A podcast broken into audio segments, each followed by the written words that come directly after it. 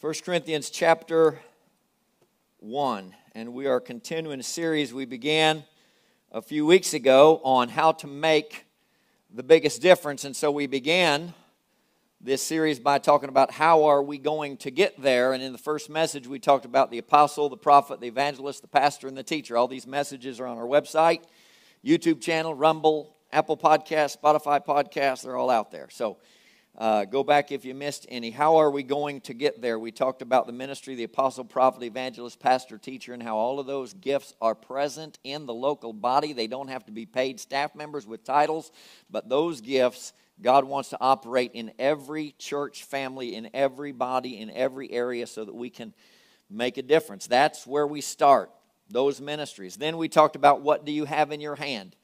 It may not seem like much, it may not look like much to you, but God has given each and every one of you something to give back to Him to use for the kingdom so that the kingdom of God will grow. We plant, we water. He's the one who makes the increase. Jesus is the one who causes the church to grow. And then a couple of weeks ago, we talked about how your design reveals your destiny. Your design reveals your destiny, and that is what God has gifted you to do. And all of this is pointing to October 22nd, where we're going to be having next steps, where we will help you. Next Steps is all about helping you discover your purpose so that you can make a difference. The purposes of our church, this is the mission connect to God, empower believers, engage the world. Our purpose is to help people know God through our Sunday services, to find freedom in our small groups, and to, to discover their purpose through Next Steps so that they can make a difference through ministry teams. That's what it's all about. It's scriptural. The scriptures lead us in this, the Holy Spirit leads us in this, and we are going to continue to make an incredible difference. And I believe we can make an even bigger difference in one another's lives here as well as in our community when we discover our design. It'll reveal our destiny. So sign up if you haven't been to Next Steps or if you haven't been in a while. Come again. We've already had some people that have actually just yesterday we went through Next Steps with some folks. So even if you don't want to wait till the 22nd, we will do it with you when you are ready. So today we're going to talk about the source for, effective ministry. 1 Corinthians chapter 1 verses 1 through 9. This letter is from Paul, chosen by the will of God to be an apostle of Christ Jesus, and from our brother Sosthenes. I am writing to God's church in Corinth, to you who have been called by God to be his own holy people he made you holy by means of Christ Jesus, just as He did for all people everywhere who call on the name of our Lord Jesus Christ, their Lord and ours. May God our Father and the Lord Jesus Christ give you grace and peace.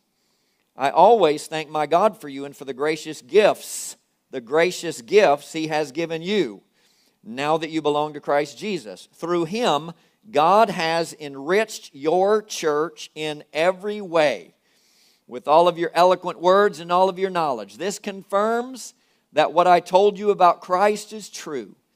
Now you have every spiritual gift you need as you eagerly wait for the return of our Lord Jesus Christ. He will keep you strong to the end so that you will be free from all blame on the day when our Lord Jesus Christ returns. God will do this, for He is faithful to do what He says, and He has invited you into partnership with his son, Jesus Christ. The church is full of ministry. The church is full of ministers. I'm thankful that CFA does not fall into that 80 20 trap. Some of you may have heard that people gripe and complain and they say, oh, in the church, most local churches, 20% of the people do 80% of the work. That's not true around here. We have so many people that are using their gifts and involved in ministry because that's the goal of the Lord. That's what the Lord wants, and that's God's plan to grow the church and to build the church and to grow the kingdom of God. So we're incredibly blessed. We believe everybody's a minister, not just those who are on staff with titles. Everybody who follows Jesus is a minister. Everyone has gifts. We believe in what the Apostle Peter called the priesthood of all believers. All believers are priests. All believers are ministers. Every Christian, and you can be used in ministry. If you don't realize it, this is what we want you to realize. You can be used in ministry and you can be effective in ministry. And we have so many small groups because we believe the small group method is the ideal because you can start a small group, you can lead a small group, you can lead something that you're interested in. We don't operate in such a way that the office or the denominational office or the church office says, This is what we're going to do, you do this, this is what we're going to do, you do this. No, we operate in such a way that we find out what people's gifts are, we find out what people's interests are, and we help them use their gifts and their interests for ministry because Paul said we have every gift that we need. We have every gift that we need right here in this body. And so, if we all realize our gifts, we realize our passions, we use them in our interests to serve one another, then, then it's just going to happen. And if you're not leading a group, but you're part of a group, there's ministry opportunity right there in that group. Just as you live together and walk together and share together and pray together and study together and do activities together, whatever it is your small group does, there's the opportunity to minister to one another in that group. So we're going to look at 1 Corinthians, these opening verses this morning. Corinth, the church at Corinth, as Paul said and as we've read, was a church full of ministries, a church full of gifts, full of ministries, but they got off track sometimes. Churches sometimes get off track. People get off track. Ministries get off track. It happens. The Corinthians were human. They believed in the gifts, they exercised the gifts, but they got off track sometimes. So as we look at the church in Corinth, we can learn to be a group of Christians who believe in the gifts and practice the gifts and hopefully avoid repeating their mistakes. now, I don't I don't really like labels because if I label myself and I say I'm this kind of a Christian or I'm that kind of a Christian, no matter what term you want to use, there are so many different definitions for one term. So I can say, I'm this, and that's going to put 50 different ideas in some people's mind. Or our church is this kind of a church, and that's going to put 50 different ideas in people's minds. And I have met with other pastors and become close friends with other pastors whose label on their church door is completely different than mine, and they might define different theological terms differently and different aspects of theology and doctrine and practice differently. But when it all comes down to it, we are basically doing the same thing and practicing it in the same way. But a few years ago, there was a book that came out by an extremely popular preacher and author who I'm not very fond of. I'll just be right open and honest with you. The guy's name is John MacArthur, okay? He is a pastor in California, and he has a lot of good things to say, but he has some things that I just completely and totally disagree with. He believes that the gifts of the Spirit ceased to operate after the apostles. He not only believes it, he not only preaches it to his church, but he preaches it and teaches it in an absolutely harsh, unloving, condemning way. And that's what I don't like. If he just disagrees with me, that's fine, but he's got to go on a soapbox in front of the whole world and basically condemn anybody who has a different point on the view of the Holy Spirit. So he wrote a book a few years ago called Charismatic Chaos. And he basically just threw a blanket of condemnation over anybody who might be his brother and sister in the Lord who believes in and practices the gifts of the Spirit. And I don't like that. And yet, and yet, I have known there to be some charismatic chaos sometimes, right? But I'm not going to throw the baby out with the bathwater. I'm not going to throw the baby. I'm not going to deny the word of God for the sake of sometimes individuals and churches who get off track because that's not what Paul did. Paul was writing to a church in Corinth who believed in the gifts, practiced the gifts, and like we're talking about, wanted everybody to know what their spiritual gift is and use their spiritual gift. But then they got they got what we might call super spiritual, where they wanted to always be one upping one another. They didn't want to receive gifts from one another. They just wanted to show everybody how gifted and how spiritual they were. And so Paul had to bring them in line. But in bringing them in line, he did not condemn the use of gifts. He's, and I'm not going to get all the way into chapters 12 and 13 and 14, but that's really where he gets into it. He says, hey, keep using the gifts, but use them in this way. Don't use them in this way, but use them in this way. So I want to avoid charismatic chaos while still welcoming and embracing and encouraging and developing the gifts of the Spirit. So, the city of Corinth, the church that this city was in was a little different than ours, and yet human nature is the same. The city of Corinth was a port city. So Corinth Corinth was not a small town in a rural area like ours. Corinth was San Francisco.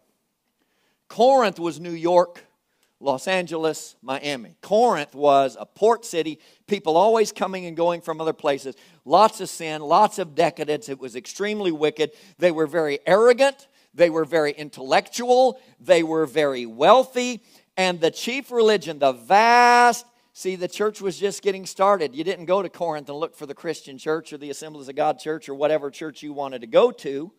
There wasn't any church until Paul went to Corinth and some people began to believe in Jesus Christ. They were overwhelmingly worshipers of Aphrodite. It wasn't a minority, it wasn't just a small part of the population. The vast majority, nearly all of the population, were ardent faithful, committed, dedicated worshipers of Aphrodite, the goddess of love.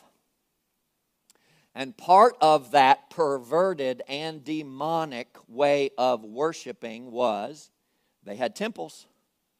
And in the temples, there were, quote, consecrated prostitutes.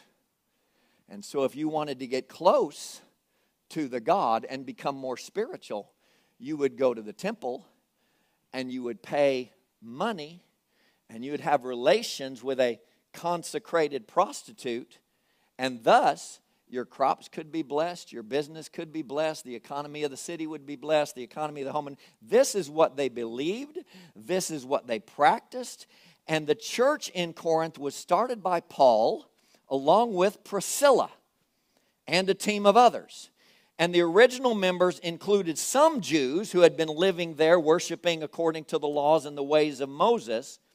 But mostly this church is made up of the ex pagan Gentiles who did go at one time in their lives and were raised to go to the temple of Aphrodite and worship her. And sometimes they struggled. Sometimes these new believers, they came into the church, but they struggled to leave that old life behind.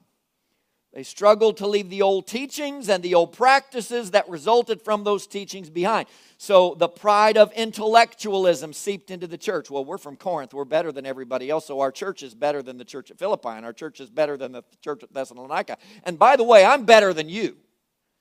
That's what was going on. And the wickedness of the city seeped back into the church. They were saying they were believers in Jesus, and Paul is writing to them as brothers and sisters, but they are living in sin and pra- practicing sin. And the pride of their spirituality had seeped into the church. So they think themselves better than everybody else, and they're living in sin, calling themselves Christians, and they have this arrogant stench of spiritual pride about them. They were messed up. And they even got to a place there in Corinth where they thought that they had exceeded the revelation of the Apostle Paul. Yeah, those things Paul said when he started the church were good. Those teachings were good, but they were just foundational. I mean, who's Paul anyway? They thought they could be, they thought they could get to a place spiritually above the sins that they were committing. We can be so spiritual and so in tune with God, and our spirits can be such in one with God that we can do anything we want with our bodies and still be okay with God because it's all about the spirit, it's not about the body. That's heresy. But that's where the Corinthians were going. So they were allowing themselves to develop a theology that allowed them to sin, and they defended it. And they were charismatic. The gifts of the Spirit were flowing. All the gifts were flowing like crazy, but they were charismatic sinners. Charismatic sinners. So there was charismatic chaos going on in Corinth. But Paul did not advocate eliminating the gifts. He taught them how to live right, he taught them how to minister right. He did not give up on them. They were still useful, they were still vital to the ministry in that community. And I'm telling you today, you are useful. Every one of you here today, every person, every individual, you are useful and you are vital to the ministry in this community. We are not called to come to church and sit in a pew. We are called to find out what our gift is so that we can fulfill the purpose He's called us to do to make a difference. That difference might be in our home, that difference might be in our church, that difference might be in our community, but you're useful, you're vital. So, in spite of the fact that the Corinthians were sinning and they were committing fornication and incest and suing one another, and they were believing in an eternal security that allowed them to sin without consequence, and they were horribly divided and without unity in their church, Paul starts off the letter in a positive way. He's amazing. Holy Spirit's amazing. The mark of greatness is the ability to stay positive in the midst of some of the most negative and trying circumstances. Staying positive in the midst of some of the most negative and trying circumstances. So, I want to assure you today that you can be effective in ministry. And I want to share with you today the source, the source for effective ministry. Jesus is the source, and Jesus is the fulfillment of every ministry and every ministry gift. Jesus is the source. Jesus is the fulfillment of every ministry and every ministry gift. So, as he starts out this letter to this amazing church, he lays out five ways in which Jesus is our source. Five ways in which Jesus is our source. First, Jesus is the source of your authority. The apostles' authority is ours. Jesus is the source of your authority. Verse 1 this letter is from Paul, chosen by the will of God to be an apostle of Christ Jesus, and from our brother Sosthenes. So Paul is dictating the letter, Sosthenes is doing the handwriting here. The emphasis of this opening line is Paul is chosen by the will of God to be an apostle. That word simply means sent one. Paul is saying, I am the one who is sent by God. I know what my gift is, I know what my call is.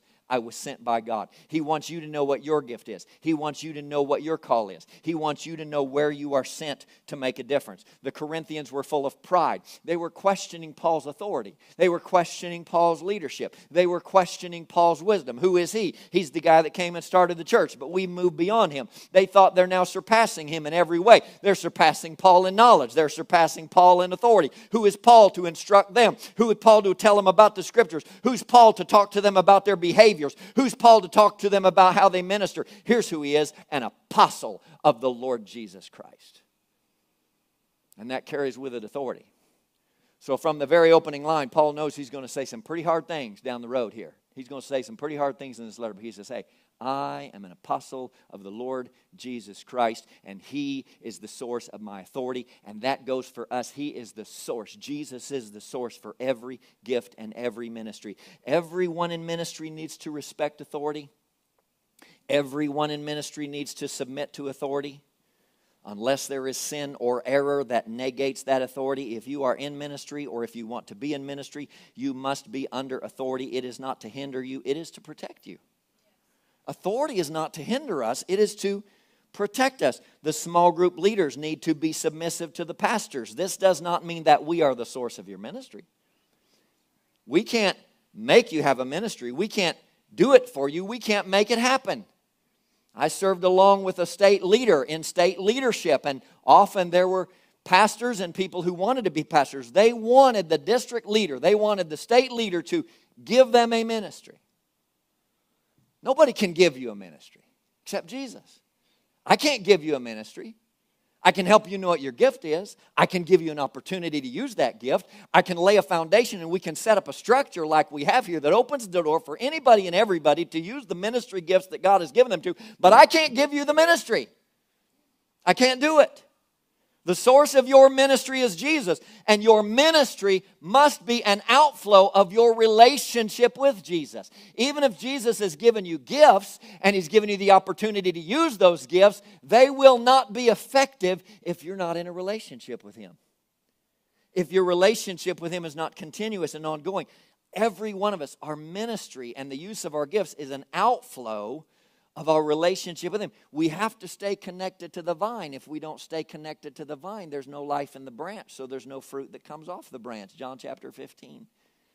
So, like the Corinthians who did not acknowledge the authority of Paul, we need to acknowledge the authority that God has given us. We need to acknowledge the gift of others. We need to acknowledge the place of leadership in the body of Christ. Like we talked about in the first message in this series, these are the gifts, Ephesians 4 11 and 12, that Christ gave to the church apostles, prophets, evangelists, pastors, and teachers.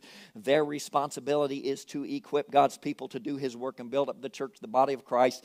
And this whole series is my effort to be obedient to that call.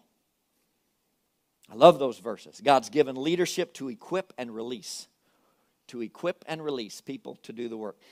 That's what Next Steps does. Next Steps helps me to fulfill that call, to discover, to equip, to release. It's an honor. So the leaders need to know who they are. Every Christian needs to accept the leadership God has given. The Corinthians weren't doing that. It was causing them problems. Paul was representing Jesus and they were going they were beginning to reject Paul. In rejecting Paul, they were rejecting the leadership that God had given them. They were rejecting Jesus' authority in their lives. So Hebrews 13:7 says, "Obey your spiritual leaders and do what they say. Their work is to watch over your souls and they are accountable to God." Give them reason to do this with joy and not with sorrow. That would certainly not be for your benefit. 1 Corinthians 5 17 and 18. Elders who do their work well should be respected and paid well, especially those who work hard at both preaching and teaching. For the scripture says, You must not muzzle an ox to keep it from eating as it treads out the grain. And in another place, those who work deserve their pay. 1 Thessalonians 5 12 and 13. Dear brothers and sisters, honor those who are your leaders in the Lord's work. They work hard among you and give you spiritual guidance. Show them great respect and wholehearted love because of their work and live peaceably with each other. Everyone needs to respect the authority that God places over them, and the leaders need to equip and release people. Everyone, everyone involved in ministry, the family of God is going to grow, the kingdom of God is going to grow, and we're going to make a difference in our city when that happens. So, back to the first verse. This letter is from Paul, chosen by the will of God, the will of God to be an apostle of Christ Jesus, and from our brother Sosthenes. The will of God. There is a will of God for your life. There is a will of God for your life. Jesus taught us to pray.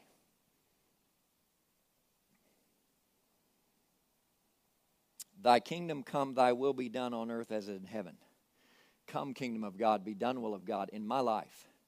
The will and the purpose and the plan that you have already written in heaven, let me live it out here on this earth.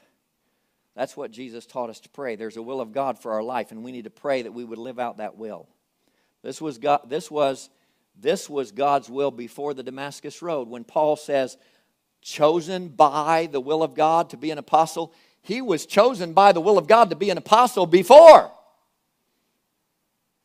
Before the Damascus Road, before he gave his life to Jesus, before he surrendered to Jesus. God has a will for your life. His will for your life involves ministry. Maybe it's just over the backyard fence, but God's will for every follower's life involves ministry, and Jesus is the source of your ministry. Second, Jesus is the source of your calling.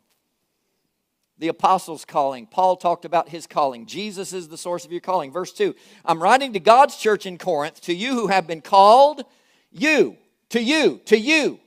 You have been called by God to be his own holy people. He made you holy by means of Christ Jesus, just as he did for all people everywhere who call on the name of the Lord Jesus Christ, their Lord and ours. I believe in the call of God.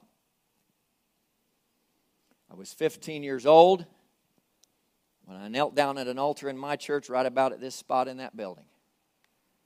And God called me to preach. It's actually been about 45 years ago now. But I do not believe preachers and pastors are the only ones called of God preachers and the pastors are not the only ones called of God. Those who serve in our nursery are called of God. Those who serve in our kids' ministry are called of God in every area of ministry. Those who serve in that tech booth back there, they are called of God. Those who serve on the worship team are called of God. Those who lead the various small groups are called of God. Every leader is called of God. The church belongs to God. More than once we are told we have been bought with a price. We have been bought with a price. We do not belong to ourselves. You do not belong to yourself.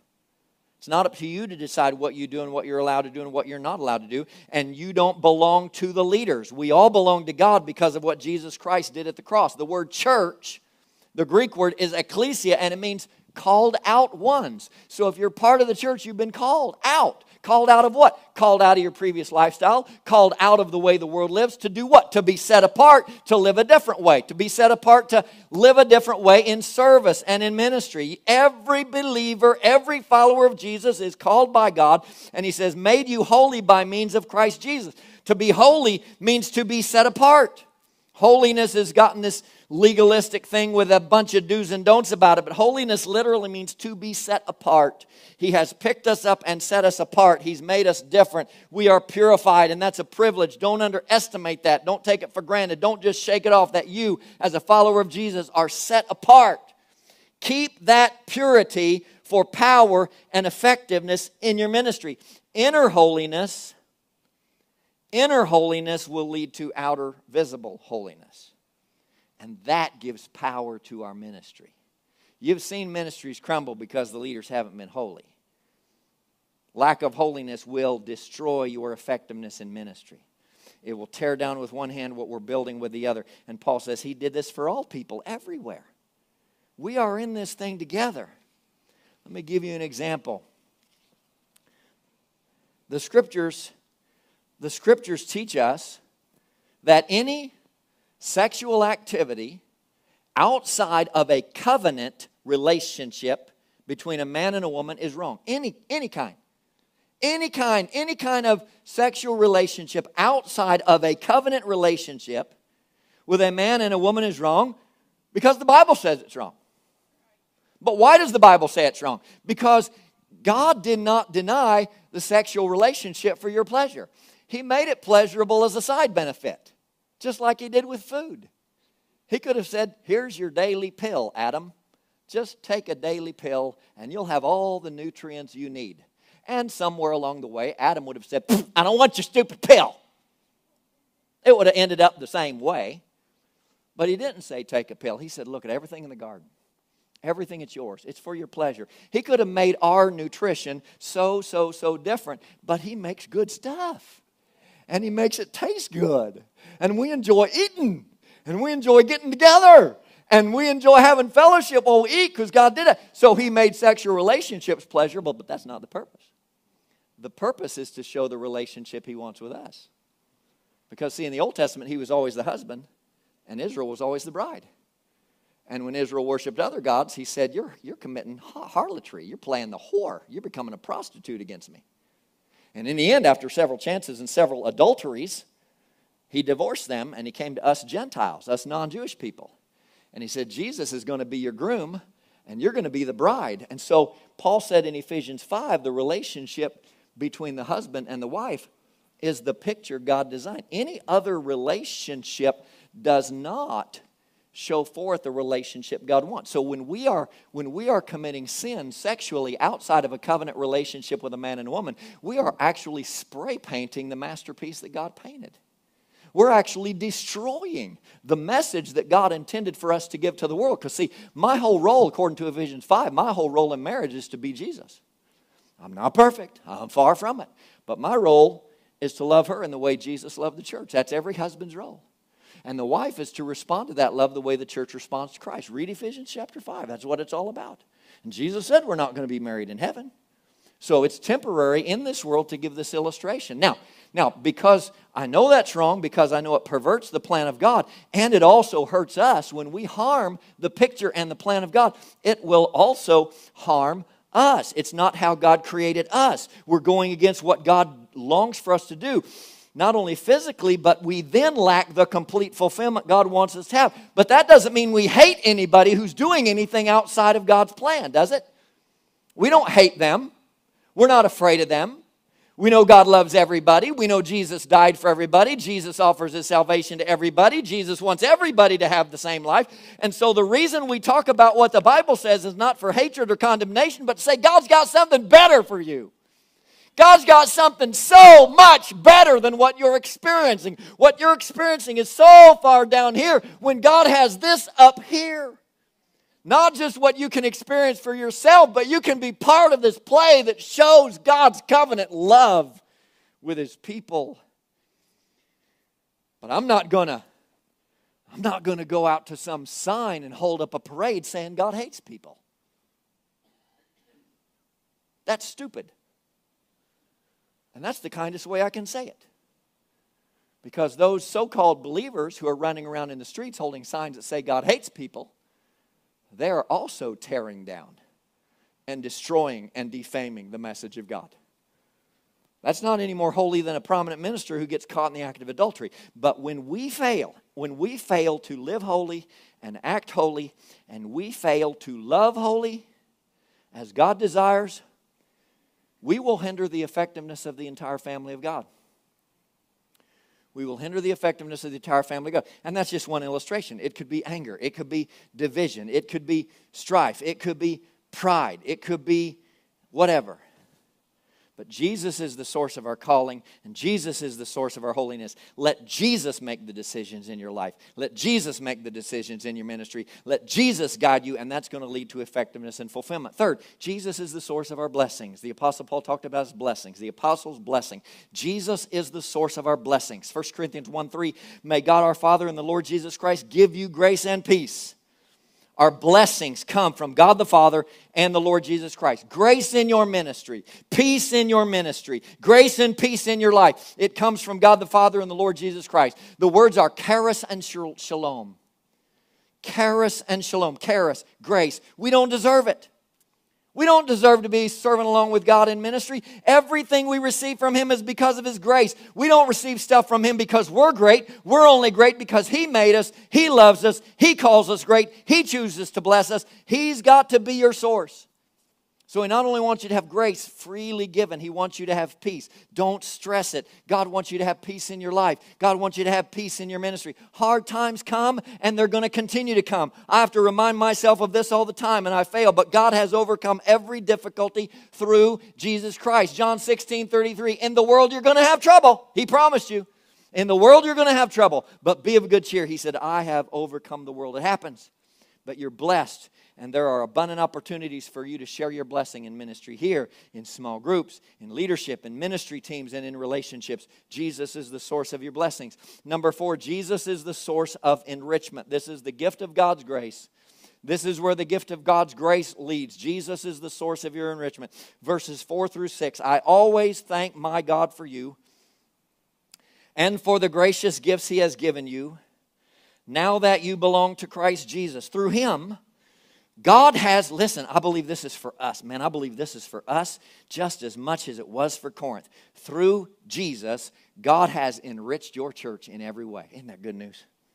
God has enriched CFA in every way. With all of your eloquent words and all of your knowledge, this confirms that what I told you about Christ is true. So, Paul thanks God for the grace upon the people. He thanks God for the blessings, and he reminds them that God is the one who enriches the church in every way. We're lacking nothing when we submit to the gifts and callings of the Lord. And he says, with all of your eloquent words and all of your knowledge, when you know the situation, you know, Paul's chiding them a little bit.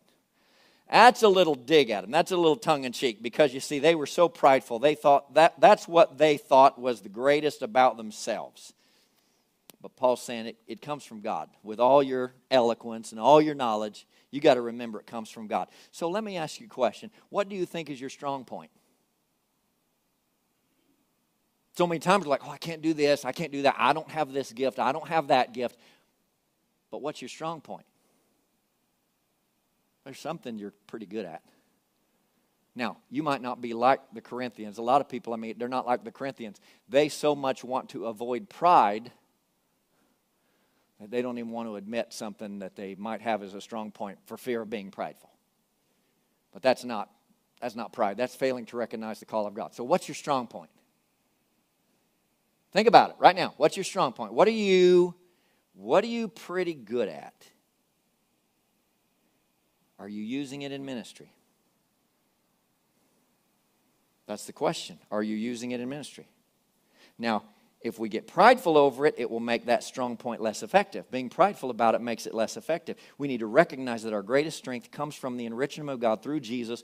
And when we recognize that that strong point is a gift God has given us, you know, some people are like, well, you know, I'm, See, I say all the time, I'm no handyman. I can't fix stuff. I need you guys. I need help. If there's stuff that needs to be fixed and done around here, I just can't do it. You can show me how to do it, and the next morning you're going to have to show me again because it just don't stay up here. It's going to be like if I try to teach some of you guys to play the piano. I could show you a couple chords, and you'd come back the next day and you wouldn't know what I showed you. That's how I am with that kind of stuff. And you're like, well, you know, but Pastor, Pastor, that's not really a spiritual gift. Oh, no?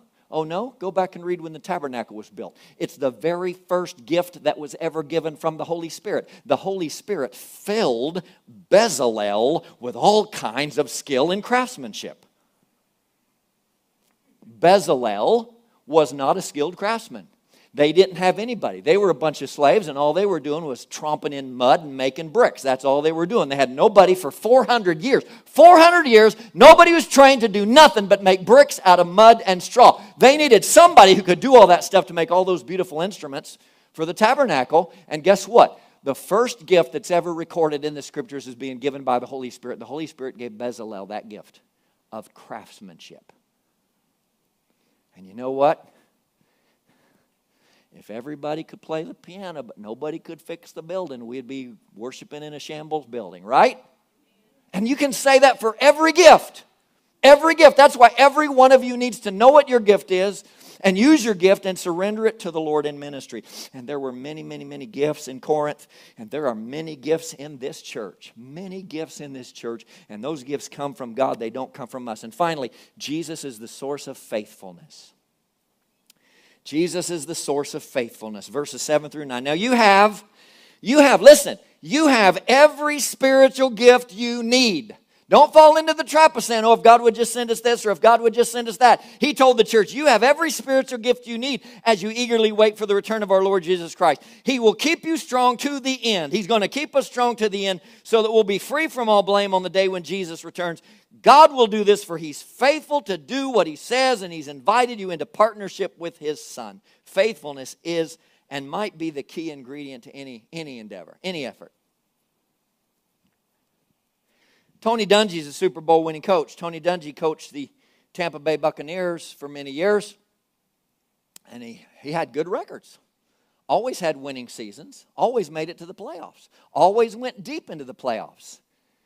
But he never made it to the Super Bowl. So, like, ah, there's a ceiling on Tony. Tony can't.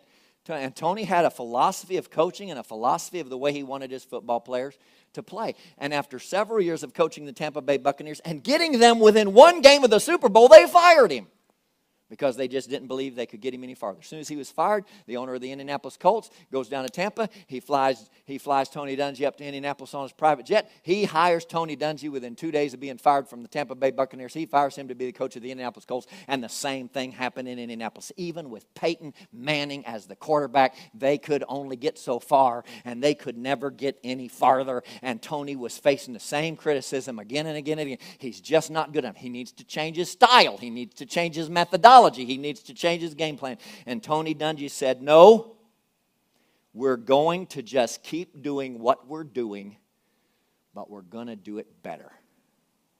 We're just going to keep doing what we're doing, but we're going to do it more effectively. And in 2006, they finally did it. They got there and they won the Super Bowl. Sometimes we don't need to change a bunch of stuff, we just need to be faithful. We need to keep doing what we're doing Keep doing what we're doing, but do it more effectively. How can we do what we're doing more effectively? Don't let up. Be faithful. There was a there was a friend. It's interesting. Sometimes you can have friends that are way, way, way apart from you in age. I had a friend who was a missionary in China before I was born. He was a missionary in China before Mao Zedong took over China. He was obviously young at the time, but he was in his 70s and 80s when I knew him.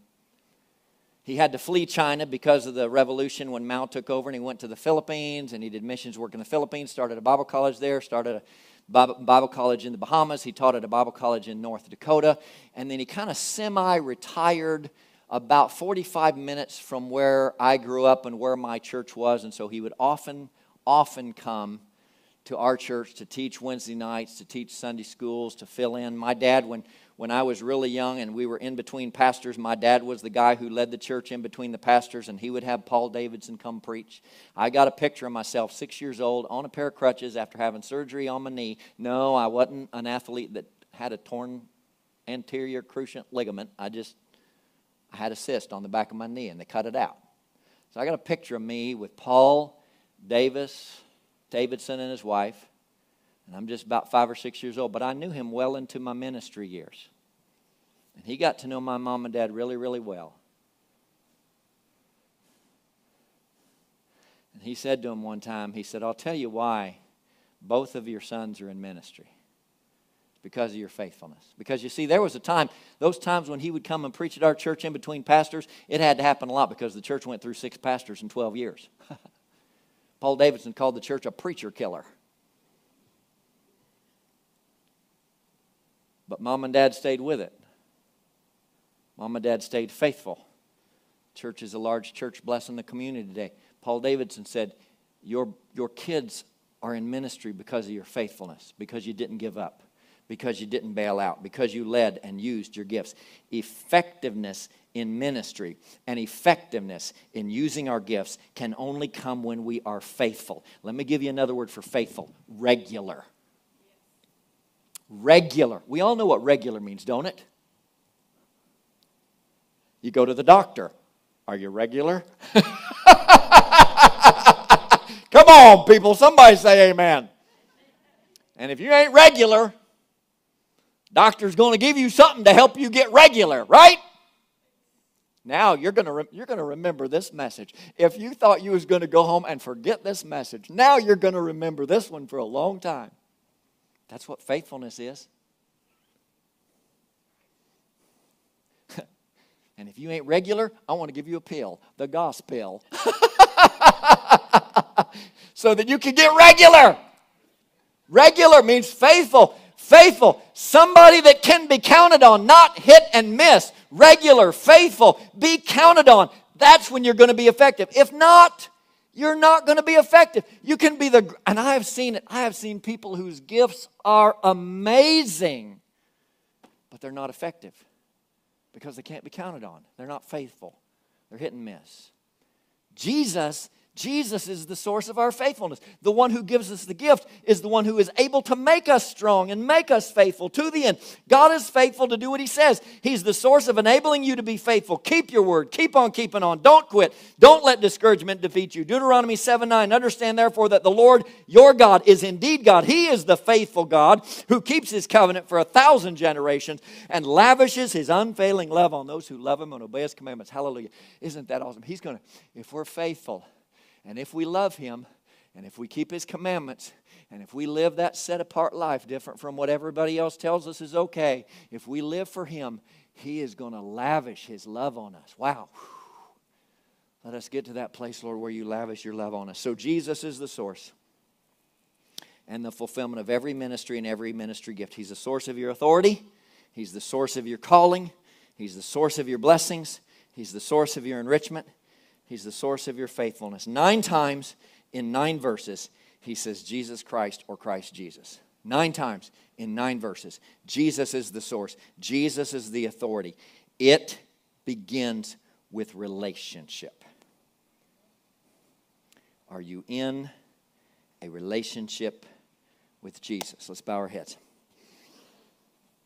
It begins with relationship. Now, you may be here today and you may have never surrendered your life to the Lord. You may have never come to a place where you've said, Lord Jesus, I believe you're God. Forgive me of my sins because of what you did on the cross. It's as simple as that. If, if you confess with your mouth Jesus is Lord, and if you believe in your heart God raised him from the dead, you will be saved. You'll be in relationship with him. Maybe some of you have never had that before. Maybe some of you watching online, it's never happened before. Maybe some of you did it a long time ago, but you've strayed. The question is are you in a relationship with Jesus now? Are you in a relationship with Jesus now? Did you come in here in a relationship with Jesus, or has something separated you from that relationship? And maybe it's just negligence. Oh, I'm a Christian. How's your devotional life? Whew, oh boy, let's see. Last March it kind of died off, and I really haven't gotten back to it. What kind of relationship can you have a spouse that you haven't talked to in five months? There ain't no relationship there. Are you in a relationship with Jesus? I want us to pray together, all together, and then I want us to respond in some other ways that I believe the Lord has led me for us to respond, to actively respond and surrender to His word today. But first, I want us to pray. And some of you may be doing this for the first time. Some of you may be coming back. Some of you may just be restoring a relationship that became negligent.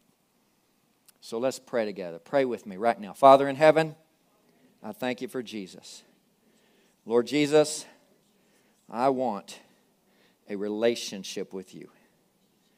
Expose my sin, point it out to me, and I want to repent of it. I want to turn away from it. Even if that sin is neglecting you, I want to come back to you. I want a relationship with you. In Jesus' name. Lord, I pray right now that you'd pour out your spirit upon every person here. Pour out your spirit upon every person here. Lord, let our hearts, let us right now, let us right now purposefully open our hearts and lives to you. Come in, Jesus. Come into our heart. Come into our lives. Build and restore the relationships, Lord if we've slipped away, if we're not close like we need to be, draw us back, draw us close to you. If you prayed that prayer for the first time or the first time in a long time, let us know on that card so we can pray for you.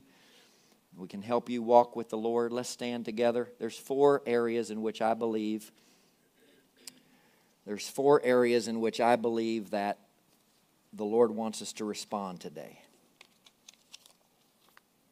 And I believe it's important that we respond. I believe it's important that we respond to the Lord. And the first area is we need to recognize our calling. Maybe some of you are here today and you have not recognized a calling of God upon your life. Maybe you need more of it revealed. Maybe you're not sure what it is. Maybe that's a kind of a foreign term to you, or you think that, you know, you think that that was just for the pastors or the preachers or the evangelists or whatever. But no, you have a calling. You have a calling. Do you know what it is? If you don't know it, or if you haven't submitted to it or recognized it, I'm going to want you to come in just a moment. Second, some of you here, you need to live like you're set apart. Bible says we have been set apart, all of us. We have been set apart for his purpose. Maybe some of you haven't been living like you are set apart and you need to you need to repent, which simply means turn around. Turn around, walk differently, walk in a different direction and you need to begin to live as if you are set apart. Third, some of you simply need a greater faithfulness. You need to become regular. You need a greater faithfulness in using the ministry gift that God has given you. And fourth, some of you just need more Jesus. Jesus is the source of all of this. Jesus is the source of all of this. So some of you just need more of Jesus. I want to invite you to come. I'm going to repeat those four things again. And I just want you to come. You can stand, you can kneel, you can sit, you can bow, you can fall on your face. Want our prayer team members just begin to move amongst those that come and lay a hand on their shoulder and pray for the work of God to be done and accomplished and completed in their life. So if you need to recognize your calling, if you need to recognize your calling, or if you need more of the calling and the gifts of God revealed to you, I want you to come. Just step out and come right now.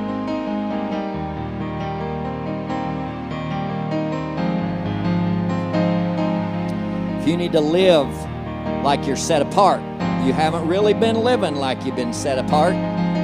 You need to walk away from some things and surrender some things and live like you're set apart. Third, you need a greater faithfulness. You'd recognize it. Yeah, I've got gifts. I've been I've been used in my gifts and maybe even around here recently I've been doing some things, but you need a greater level of faithfulness. The Holy Spirit right now is calling you to a greater level of faithfulness. I want you to come. I want you to come. And then if you just want more of Jesus, you know you need more of Jesus, a deeper relationship with Him, I want you to come. Let's come. Let's just spend some time with the Lord and pray today. And before you leave, if you haven't been to Next Steps, sign that sheet back there or sign up online. Come to Next Steps October 22nd. Three weeks. We'll help you discover your gifts and your purpose and your callings. Jesus. On, some more you need to come and just spend some time with Jesus today. Jesus. Let's surrender to Him, surrender our gifts and callings. Holy and anointed one. Jesus. If you're not led to come today, just lift your hands where you are. Lift your hands where you are and give Him praise. Surrender to Him. Worship Him. Let's fill this house with worship and praise and love for Jesus. Hallelujah. Oh, we love you, Lord. You're so good. Risen and exalted one.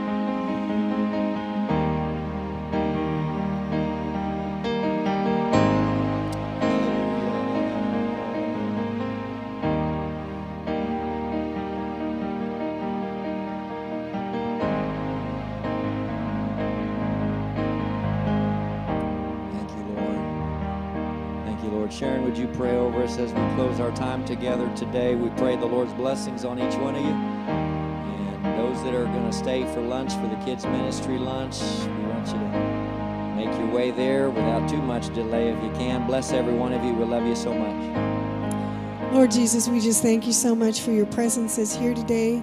We thank you that you've spoken to our hearts, Lord. Let it come, take root in our hearts and grow, Lord God, and help us to become more like you each day and to use the gifts that you've given us for your glory, Lord God. Just be with us now as we go our separate ways, Lord. Bless each one in Jesus' name. Amen.